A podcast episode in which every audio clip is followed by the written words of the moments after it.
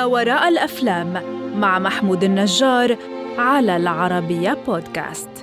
في أشخاص كتير عايشين حياة مزدوجة لكن فيلم The Departed الحيوات المزدوجة اللي فيه غير كل اللي تتخيله لأنك هتشوف كل حاجة وعكسها ونهايته غير متوقعة تماما والأهم إنك هتشوف أداء تمثيلي وقصة من الطراز الرفيع.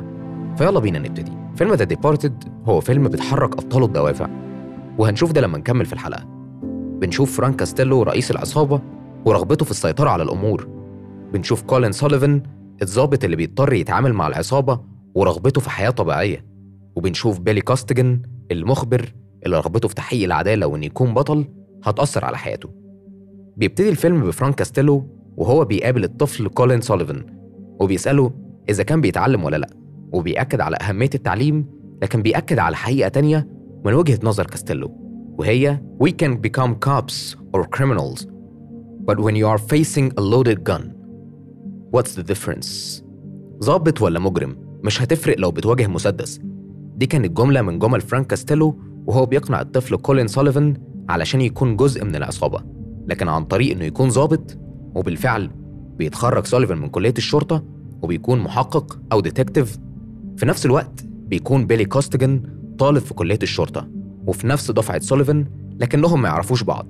بيحاول يكون محقق هو كمان لكن ساعة الاختبارات بيتم رفض كوستجن وبيتم اتهامه من كابتن كوينن والرقيب ديجنام إنه مش جاي علشان يشتغل محقق لكنه جاي علشان يكون معاه مسدس وشارة ويستغلهم لأن عمه جاكي كان من المافيا الأيرلندية. بعد مقابلة طويلة جدا بيسأل كابتن كوينن بيلي كوستجن وبيقول له Do you want to be a cop or do you want to appear to be a cop? It's an honest question. عايز تكون ظابط فعلا ولا عايز تبان إنك ظابط؟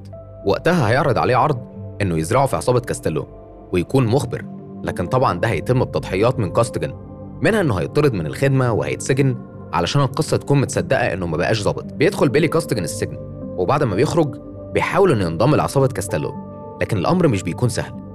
بيتصل بابن عمه وبيحاول إنه يقوم معاه بأعمال غير قانونية علشان كاستيلو يلاحظ وجوده. وكان من أول الأعمال دي انه ضرب اتنين من العصابة الإيطالية لدرجة إن إيده اتكسرت.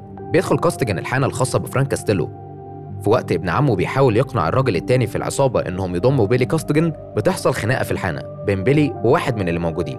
وقتها بيتدخل كاستيلو وبيقول له إنه عايزه في المكتب. بيدخل كاستيلو وبيلي كوستجن المكتب وبيقول له إن الإيطاليين اللي هو ضربهم هيرجعوا وهيقتلوه لو هو ما وقفهمش. وبيسأله إذا كان لسه شغال ظابط وبيطلب من فرنش الراجل التاني إنه يفتش بيلي تفتيش ذاتي علشان ما يكونش لابس جهاز تصنت وفرنش مش بيلاقي حاجة لكن بيأمره فرانك إنه يكسر الجبس اللي في إيد بيلي ومش بيلاقي حاجة. في الوقت اللي بيلي كوستجن بيعاني فيه علشان يصدقوه بيكون سوليفان بيشتغل وبيترقى في الوحدة بتاعته. بيكون عنده الرغبة إنه يعيش حياة طبيعية ويكون عنده حبيبة. لكن دايما كان وجود كاستيلو اللي رباه عائق بالنسبة له اللي كان دايما بيطلب من سوليفان المساعدة إنه ما يتمش القبض عليه. زرع بيلي كاستجن في عصابة فرانك كاستيلو جه بسبب إن البوليس كان كل ما يقبض على كاستيلو يطلع من القضية لعدم كفاية الأدلة لكن مع وجود مخبر وبناء قضية قوية هيقدروا إنهم يسجنوه. بتيجي الفرصة لبيلي بعد ما بينضم للعصابة إنه يحاول يوقع فرانك كاستيلو لما بيكون في صفقة microprocessors ودي الشريحة اللي بتتحط في الصواريخ علشان تتوجه لأي مكان في العالم. لكن بمجرد دخول كاستيلو وعصابته مكان الاستلام والتسليم بيطلب منهم إنهم يقفلوا التليفونات. وكأن فرانك كاستيلو عنده علم بإن البوليس بيراقب بالكاميرات وكان من البوليس دول المحقق كولين سوليفان اللي حذر كاستيلو.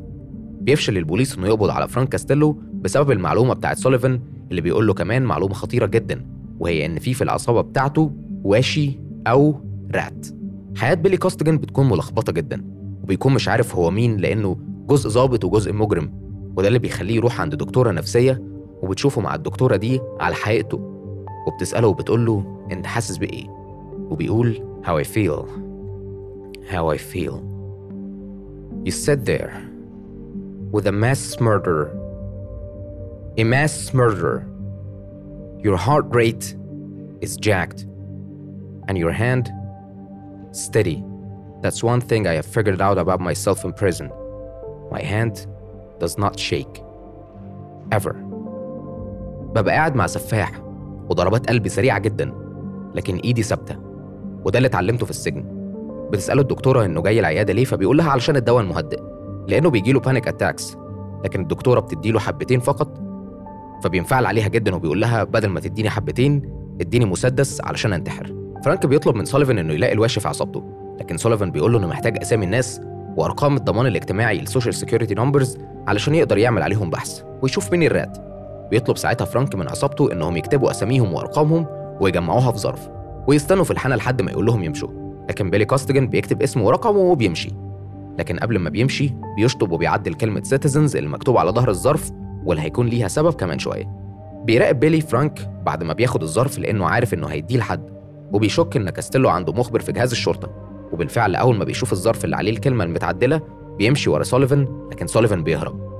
طبعا لما بيرفض بيلي إنه يستنى في البار بيصير شكوك حواليه. وده اللي خلى كاستيلو يقول إنه I smell a rat وبيفضل يسأله أسئلة كتيرة جدا ومريبة. وبيقول إنه في أيام زمان في ظروف زي دي إن في واشي في عصابته كان هيقتل كل الناس اللي شغالين معاه وده بيبين قد إيه جبروت فرانك كاستيلو سوليفان بقى على الناحية التانية هو عارف إن كابتن كوينن عنده مخبر في عصابة كاستيلو فخطته كانت إنه هيراقب كابتن كوينن علشان يعرف المخبر فبيؤمر رجالة الشرطة إنهم يراقبوا كوينن بحجة إنه شاكك إنه شغال مع كاستيلو.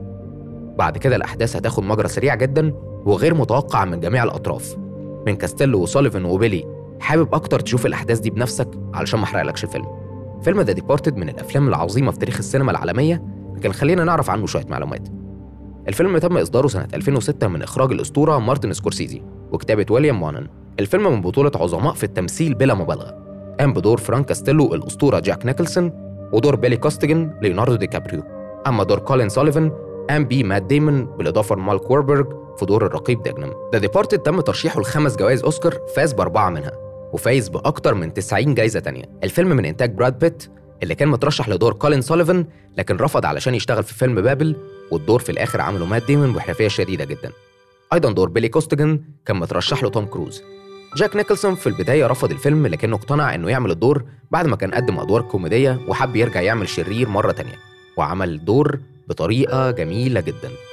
ميزانية الفيلم معظمها اتصرفت على أجور الممثلين. شوف فيلم The Departed دلوقتي لو لسه ما شفتوش ولو شفته قول لي إيه رأيك فيه. واستناني الحلقة اللي جاية علشان نشوف فيلم جديد بمنظور مختلف. أنا محمود النجار وكنت معاكم في ما وراء الأفلام المقدم من العربية بودكاست.